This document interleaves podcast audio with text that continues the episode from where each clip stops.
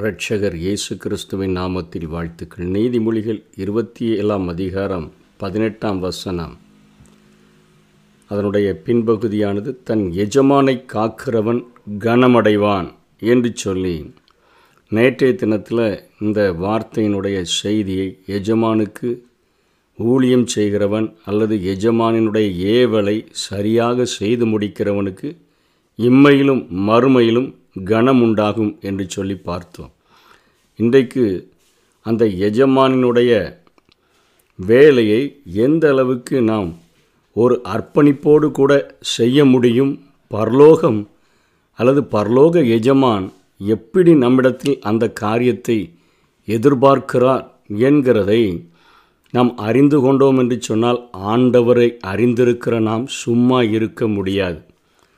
ஆண்டவராகிய இயேசு இந்த பூமியிலே வாழ்ந்த நாட்களிலே அருமையான ஒரு உவமையை கற்றுக் கொடுக்கிறார். பரலோகத்தில் எஜமானின் மத்தியில் எப்பொழுது மிகுந்த சந்தோஷம் உண்டாகும் என்பதை நாம் புரிந்து கொள்ளும் வண்ணமாக லூக்கா பதினைந்தாம் அதிகாரத்தில் மூன்று உவமைகளை சொல்லி கொடுக்கிறார். காணாமல் போன ஒரு ஆடு நூற்றில் ஒரு பகுதி அது வழிதவறி போய்விட்டது என்று சொல்லி ஒரு உவமையை சொல்லுகிறார். அந்த ஆட்டை கண்டுபிடிக்கிறது நிமித்தமாக அவன் எப்படி சந்தோஷப்படுவானோ அதே போல் பதினைந்தாம் அதிகாரம் ஏழாம் வசனத்தில் சொல்கிறார், மனம் திரும்ப அவசியமில்லாத தொண்ணூற்றொன்பது நீதிமான்களை குறித்து சந்தோஷம் உண்டாகிறதை பார்க்கிலும் மனம் திரும்புகிற ஒரே பாவியின் நிமித்தம் பரலோகத்தில் மிகுந்த சந்தோஷம் உண்டாயிருக்கும் என்று உங்களுக்கு சொல்லுகிறேன் என்று இயேசு ஒரு ஓமையிலிருந்து கற்றுக் கொடுக்கிறதை பார்க்கிறோம். தேடி போய் வழிதவறி போய் கண்டுபிடித்து அதை கொண்டு வருகிற ஒரு காணாமற் போன ஆட்டை தேடி செல்லுகிற ஒரு மேய்ப்பனுடைய காரியத்தை வெளிப்படுத்தி அந்த ஆத்துமா ரட்சிக்கப்படும் என்று சொன்னால், அது பரலோகத்தில் மிகுந்த சந்தோஷத்தை கொண்டாக கொண்டு வரும் என்று சொல்லி முதல் ஒரு உவமையை சொல்லுகிறார். ரெண்டாவது, பத்தில் ஒரு பகுதி, அதாவது அந்த நாட்களிலே குடும்பம் குடும்ப கௌரவம் சம்பந்தமான பொக்கிஷம், பாலஸ்தீன பெண்களுக்கு கிடைக்கிற திருமண பரிசு, நமக்கு தாலி போல அவர்களுக்கு முக்கியத்துவம் வாய்ந்த அந்த பத்து வெள்ளிக்காசில் அவள் ஒரு வெள்ளிக்காசை துளைத்த பொழுது அவள் அத்தனை ஜாக்கிரதையாக தேடினது நிமித்தமாக அது கிடைத்த பொழுது, என்னோடு கூட சந்தோஷப்படுங்கள் என்று சொல்லி தன் சிநேகிதர்களையும் அயல் வீட்டார்களையும் கூட வரவழைத்து அவள் சந்தோஷப்படுவாள் அல்லவா என்று சொல்லிவிட்டு பத்தாம் வசனத்திலே சொல்லுகிறார், அதுபோல மனம் திரும்புகிற ஒரே பாவி நிமித்தம் தேவதூதருக்கு முன்பாக சந்தோஷம் உண்டாயிருக்கிறது என்று உங்களுக்கு சொல்லுகிறேன். எஜமானை காக்கிறவன் கனமடைவான் என்று சொல்லப்படுகிறத இம்மையிலும் மறுமையிலும் பிரதிபலன் கிடைத்தாலும் அதை காட்டிலும் மேலான ஒரு சந்தோஷம் என்ன? பரலோகத்தில் என்னுடைய காணாமற் போன தப்பிப்போன ஆடுகளை நான் மீட்டெடுக்கிறது நிமித்தமும், தவறவிடப்பட்ட ஒரு காயினை ஒரு வெள்ளிக்காசை கண்டுபிடிக்கிறது நிமித்தமும், இரண்டில் ஒரு பகுதியாக துணிந்து பிரிந்து போன ஒரு இளைய குமாரன் அவன் திரும்ப வீட்டிற்கு வந்தபொழுது மிகுந்த ஒரு சந்தோஷம் உண்டானது போல, மனம் திரும்புகிற ஒரு பாவியின் நிமித்தம் பரலோகத்தில் இவ்வளோ சந்தோஷம் உண்டாகும் என்று கற்றுக் கொடுத்த இயேசு கிறிஸ்துவின் காரியங்களை நாம் பார்க்கிறோம். அவர் இந்த பூமியில் தன்னுடைய சீஷர்களை கண்டுபிடித்து அவர்களுக்கு கொடுத்த முதல் கட்டளை, என் பின்னே வாருங்கள் உங்களை மனுஷரை பிடிக்கிறவர்களாக்குவேன் என்று தான் அழைத்தார். என் பின்னே வாருங்கள் உங்களை மனுஷரை பிடிக்கிறவர்களாக்குவேன் என்று சொல்லி, பழைய ஏற்பாட்டில் நம்ம ஆண்டவரிடத்தில் மரித்த பின்பு பொன்னையோ பொருளையோ கொண்டு போக முடியாத, என் சந்நிதியில் வரும்பொழுது வெறுங்கையாய் வர வேண்டாம் என்று சொல்லுகிற அந்த பரலோக எஜமான் இடத்துல இங்கேருந்து நம்ம எதையாயிலும் கொண்டு போய் கொடுக்க முடியாது. இங்கே ஆலயத்தில் வேணால் எதனாலும் கொடுத்துடலாம், காணிக்கையை கொடுத்துடலாம். அந்த பரலோக ராஜ்யத்தில் அவரை சந்திக்க செல்லும் பொழுது ஆத்துமாக்களை தவிர வேறு யாரையுமே கொண்டு போக முடியாது. அதனால தான் இயேசு இந்த பூமியில் வாழும்போது சொன்னார், நீங்கள் வாழும் பொழுது உங்களை நித்தியமான வீடுகளில் ஏற்றுக்கொள்ளுவார் உண்டாகும்படி உங்களுடைய அநித்தியமான உலக பொருள்களினால் உங்களுக்கு சிநேகிதர்களை சம்பாதிங்கள் என்று சொல். இவை எல்லாவற்றிற்கும் மேலாக ஒரு ஆழமான ஒரு கடமையை நாம் இந்த சத்தியத்திலிருந்து கற்றுக்கொள்ள முடியும். என் பின்னே வாருங்கள், உங்களை மனுஷரை பிடிக்கிறவராக்குவேன் என்று சொல்லி சீஷர்களுக்கு அழைப்பு கொடுத்தாரே, அந்த ஆண்டவர், அதாவது இந்த கிறிஸ்தவம் என்பது அது ஆண்டவரைப் போல பரிசுத்தமாக அவருடைய அடிச்சுவடுகளை பின்பற்றி வாழ்கிறதற்கு நாம் அழைக்கப்பட்டிருக்கிறோம். பரிசுத்தப்படுத்துகிற ஒரு தேவன், நான் பரிசுத்தராய் இருக்கிறது போல நீங்களும் பரிசுத்தராய் இருங்கள் என்று சொல்லி அவர் அழைக்கிறபடியினாலே நாம் பரிசுத்தமாக்கப்படுகிறதற்கு அழைக்கப்படுகிறோம். அதே போல பரிசுத்த ஆவியானவருடைய வல்லமையை நாம் பெற்றுக்கொள்ளக்கூடியவர்களாக இருக்கிறோம். இன்றைக்கி கொஞ்சம் ஆழமான சத்தியங்களை போதிக்கிற சபைகளுக்கு சென்றாலே அவர்கள் முதல்ல கேட்கிற கேள்வி ரட்சிக்கப்பட்டுட்டியா, அதாவது பாவத்திலிருந்து விடுதலை பெற்றுட்டியா அப்படிங்கிற காரியங்களை கேட்பதுண்டு. அடுத்தபடியாக ஆவியினுடைய அபிஷேகத்தை பெற்றுக்கொண்டாயா? இன்றைக்கு நாம் நினைக்கிறோம் பரிசுத்தமாகுதல் தான் அங்கே நேரே பரலோகத்துக்கு போகிற தகுதி என்று சொல்லி. பரலோகத்துக்கு போகிற தகுதி பரிசுத்தமாக இருந்தாலும் ஆண்டவர் இந்த பூமியில் நம்ம எதற்காக பரிசுத்தப்படுத்துகிறார்? அதே போல் ஆவியினுடைய நிறைவு என்பதை நாம் நினைத்து கொள்கிறோம். அது ஒரு பட்டம் போன்றது. என்னை பரலோகம் அங்கீகரித்து எனக்கு ஒரு பரிசுத்த ஆவியானவரை தந்திருக்கிறார், அது முத்திரையாக பெற்றிருக்கிறேன் என்பதோடு கூட நாம் நிறுத்தி விடுகிறோம். ஆண்டவர் நம்மை பரிசுத்தப்படுத்துவதும் நம்மை அபிஷேகிப்பதும் எதற்காக என்று சொல்லி நாம் ஆழமாக புரிந்து கொண்டோம் என்று சொன்னால், பரலோகத்தினுடைய அவசர உணர்வை உணர்ந்தவர்களாக இந்த பூமியில் நாம் ஓடக்கூடியவர்களாய் மாறிவிடுவோம். ஒரு நிமிடத்திற்கு எண்பதுக்கும் மேற்பட்டவர்கள் மறிக்கிற இந்த உலகத்தில் ஒரு நிமிடத்துக்கு அறுபது செகண்டு தான் இருக்குது.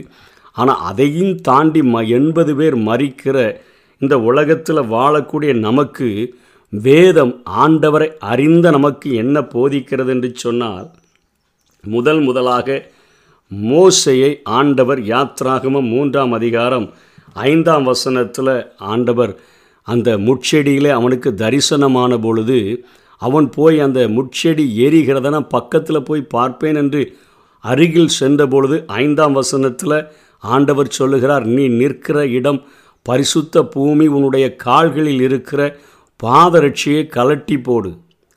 தோலினால் செய்யப்பட்ட அந்த செருப்பு செத்த கிரியைகளுக்கு அடையாளமாக இருக்கிறது. என்னுடைய சன்னிதானத்தில் நீ பரிசுத்தமாக இருக்க வேண்டும், செத்த கிரியைகளை உன்னை விட்டு அகற்று என்று சொல்லி அங்கே மோசையை பரிசுத்தப்படுத்தின ஒரு ஆண்டவர் பத்தாம் வசனத்தில் அவருமையான ஒரு கட்டளையை கொடுக்கிறதை நாம் பார்க்கிறோம். நீ இஸ்ரவேல் புத்திரராகி என் ஜனத்தை எகிப்திலிருந்து அழைத்து வரும்படி உன்னை பார்வோனிடத்தில் அனுப்புவேன், வா என்று சொல்லி ஆண்டவர் ஒரு மனிதனை பரிசுத்தப்படுத்தின உடனே அவனுக்கு கொடுக்கிற மிகப்பெரிய கட்டளை, என் ஜனங்களை ரட்சிக்கும்படியாக, அடிமைத்தனத்தில் இருக்கக்கூடிய ஜனங்களை மீட்டெடுக்கும்படியாக நீ வா, உன்னை அனுப்புவேன், வா மோசே என்று சொல்லி அழைக்கிற பரலோக எஜமானுடைய துடிப்பை இந்த காரியத்தில் அறிந்து கொள்ள முடியும். அதே போல் ஏசாயா ஆறாம் அதிகாரத்தில் முதல்ல எல்லாருக்கும் ஐயோ ஐயோ என்று சொல்லி கொண்டிருந்தவன் அவன் பரலோக தரிசனத்தை கண்டபொழுது தன்னுடைய பாவத்தை உணர்ந்தவனாக, ஐயோ நான் அசுத்த உதடுகள் உள்ள மனுஷன் என்று சொன்ன பொழுது அங்கே சேராபீன்களில் ஒருவன் பலிபீடத்தில் இருந்து அவன் தன்னண்டையே அவன் ஒரு கையில் ஒரு பிடித்த ஒரு குரட்டால் ஒரு நெருப்பு தழலை எடுத்து என்னிடத்தில் பறந்து வந்து அதனால் என் வாயை தொட்டு, இதோ இது உன் உதடுகளை தொட்டதினால் உன் அக்கிரமம் நீங்கி உன் பாவம் நிவிர்த்தியானது என்றான். பின்பு அந்த பாவம் நிவிர்த்தி ஆன உடனே அவனுக்கு கிடைக்கிற ஒரு தரிசனம், ஒரு சத்தம், பின்பு நான் யாரை அனுப்புவேன், யார் நமது காரியமாய் போவார் என்று உரைக்கிற ஆண்டவருடைய சத்தத்தை கேட்டேன். பரிசுத்தம் அடைந்த உடனே கேட்கிற முதல் சத்தம், பின்பு யாரை நான் அனுப்புவேன், யார் நமது காரியமாய் போவான் என்று சொல்லுகிற ஒரு சத்தத்தை கேட்டதாக ஏசாயா ஆறாம் அதிகாரத்தில் அவர் ஆறு ஏழு எட்டு வசனங்களில் இந்த சம்பவங்களை குறிப்பிடுகிறார். எரேமியாவுக்கும் அதே போல் ஒரு காரியம். எரேமியா ஒன்றாம் அதிகாரம் ஐந்தாம் வசனத்தில், நான் உன்னை தாயின் வயிற்றில் உருவாக்கும் முன்னே உன்னை அறிந்தேன், நீ கற்பத்திலிருந்து வெளிப்படும் முன்னே நான் உன்னை பரிசுத்தம் பண்ணி உன்னை ஜாதிகளுக்கு தீர்க்கதரிசியாக கட்டளையிட்டேன். பரிசுத்தப்படுத்துவதே ஆண்டவருடைய ஊழியத்தை, அவருடைய பணியை, அந்த எஜமானுடைய ஏவலை அல்லது உத்தரவை நாம் செய்யும்படியாகத்தான் ஒவ்வொரு மனிதனையும் ஆண்டவர் மீட்டெடுக்கிறார். பாவத்தின் அடிமைத்தனத்திலிருந்து மீட்டெடுத்து பரிசுத்தப்படுத்துகிற ஒரு ஆண்டவர் நம்மையும் மற்றவர்களை பரிசுத்தத்துக்கு நேராக வழிநடத்தும்படியாக நம்மை அழைக்கிற ஒரு மகா பெரிய அழைப்பை நாம் பெற்றிருக்கிறோம் என்கிறதை சத்தியத்தின் வாயிலாக நாம் உணர்ந்து கொள்ள வேண்டும். சத்தியத்தை அறிவீர்கள், சத்தியம் உங்களை விடுதலையாக்கும். இன்றைக்கு அப்படிப்பட்ட ஒரு பரிசுத்தப்படுத்தப்பட்டிருக்கிறனே, நான் அப்படியே எத்தனையோ ஆண்டுகள் ஆயிடுச்ச, ஒரு ஆத்துமாக்களை கூட ஆண்டவருக்கென்று ஆதாயப்படுத்தவில்லை என்று சொன்னால் நிச்சயமாக நாம் பின்மாற்ற வாழ்க்கையில் தான் வாழ்ந்து கொண்டிருக்கிறோம் என்று அர்த்தம். அதே போல் இன்றைக்கு அபிஷேகத்தை குறித்து நாம் நினைத்து கொள்ளுகிறோம். நாம் அப்படியே பேசி மகிழ்கிறதற்கும் அந்நிய பாஷைகளை பேசி களி கூறுகிறதற்கும் அழைக்கப்பட்டிருக்கிறோம் என்று சொல்லி அப்போஸ்தலர் ஒன்றாம் அதிகாரம் எட்டாம் வசனத்தில் பரமேறுகிறதற்கு முன்பாக இயேசு கொடுத்த கட்டளை, பரிசுத்த ஆவி உங்களிடத்தில் வரும்போது நீங்கள் பலனடைந்து ஏ நீங்கள் பலனடைந்து எருசலேமிலும் யூதயா முழுவதிலும் சமாரியாவிலும் பூமியின் கடைசி பரியந்தமும் எனக்கு சாட்சிகளாயிருப்பீர்கள். பரிசுத்த ஆவியானவர் கொடுக்கப்படுவதே நீங்கள் பலனடைந்து எருசலேமில் யூதயா முழுவதிலும் சமாரியாவில் பூமியின் கடைசி பரியந்தமும் எனக்கு சாட்சியாயிருந்து ஊழியம் செய்வீங்க, ஆத்துமா ஆதாயம் செய்வீங்க, அதற்காக தான் உங்களுக்கு கொடுக்கப்படுகிறது என்று சொல்லி என் இயேசு போதிக்கிறதை பார்க்கிறோம். நாம் எத்தனை தவறாக புரிந்து கொண்டு இருக்கிறோம். அப்போஸ்தலர் பத்தாம் அதிகாரம் முப்பத்தி எட்டாம் வசனத்தில் லூக்கா ஆண்டவராகிய இயேசு கிறிஸ்துவை குறித்து எழுதுகிறார், நசரனாகிய இயேசுவை தேவன் பரிசுத்த ஆவியினாலும் வல்லமையினாலும் அபிஷேகம் பண்ணினார். தேவன் அவரோடு கூட இருந்தபடியினாலே அவர் நன்மை செய்கிறவராகவும் பிசாசின் வல்லமையில் அகப்பட்ட யாவரையும் விடுதலை செய்கிறவராகவும் அவர் சுற்றித்திருந்தார் என்று சொல்லி அபிஷேகம் கிடைத்தவுடனே இயேசு ஊழியத்தை ஆரம்பித்து விட்டார். அப்போஸ்தலர் எட்டாம் அதிகாரம் நான்காம் வசனத்தில் சிதறிப்போனவர்கள் எங்கும் திரிந்து சுவிசேஷத்தை பிரசங்கித்தார்கள். இன்றைக்கு பரிசுத்தமும் ஆவியானவருடைய அபிஷேகமும் எஜமானுடைய காவலை காக்கும்படியாக அவருடைய ஏவலை அறிந்து வே அவருடைய பணியை அறிந்து அவருடைய கட்டளையை அறிந்து பரலோகத்தை பரலோகத்தை சந்தோஷப்படுத்துகிற ஒரு பணியை இந்த பூமியில் செய்யும்படியாக அழைக்கப்பட்டிருக்கிறோம். அப்படிப்பட்டவர்களைத்தான் ஆண்டவர் கனம் பண்ணுகிறவராக இருக்கிறார். இந்த ஒரு ஆழமான அர்ப்பணிப்பை புரிந்து கொண்டு, இந்த அவசர தேவையை புரிந்து கொண்டு, ஆண்டவரே ஒரு நிமிடத்திலே அறுபதை காட்டிலும் அதிகமாக எண்பது எண்பத்தைந்து பேருக்கு மேலாக மரிக்கிற இந்த சமுதாயத்தில் நாங்கள் எத்தனை பாரமுடையவர்களாக எங்களை பரிசுத்தப்படுத்தின ஆண்டவருக்காக எப்படி ஓட வேண்டும் என்கிற துடிப்போடு கூட ஓடும்படியாய் அழைக்கப்பட்டிருக்கிறோம். தாவீதும் அதைத்தான் சொல்லுகிறார். சங்கீதம் ஐம்பத்தி ஓராம் அதிகாரத்தில் அவர் தெளிவாக சொல்லுகிறார், உற்சாக ஆவியை எனக்கு திரும்ப தந்து அப்படின்னு சொல்கிறார். நீங்கள் உற்சாக ஆவியை திரும்ப தந்தீங்கன்னா பாதகருக்கு உடைய வழிகளை நான் வெளிப்படுத்துவேன் என்று சொல்லி பரிசுத்த ஆவியானவருடைய அபிஷேகம் ஆண்டவரை மற்றவர்களுக்கு காண்பிக்கும்படியான ஒரு ஒரு உத்வேகத்தை, ஒரு பலனை நமக்குள்ளாக தந்து வழி நடத்தக்கூடியதாயிருக்கிறது. சத்தியத்தை புரிந்து கொண்டு எஜமானுடைய காவலை காக்கும்படியாக அவருடைய கட்டளைகளை செய்யும்படியாய் அழைக்கப்பட்டிருக்கிறோம். அதற்கு கீழ்ப்படிவோம். கர்த்தர் தாமே நம்மை ஆசீர்வதிப்பாராக. ஆமென்.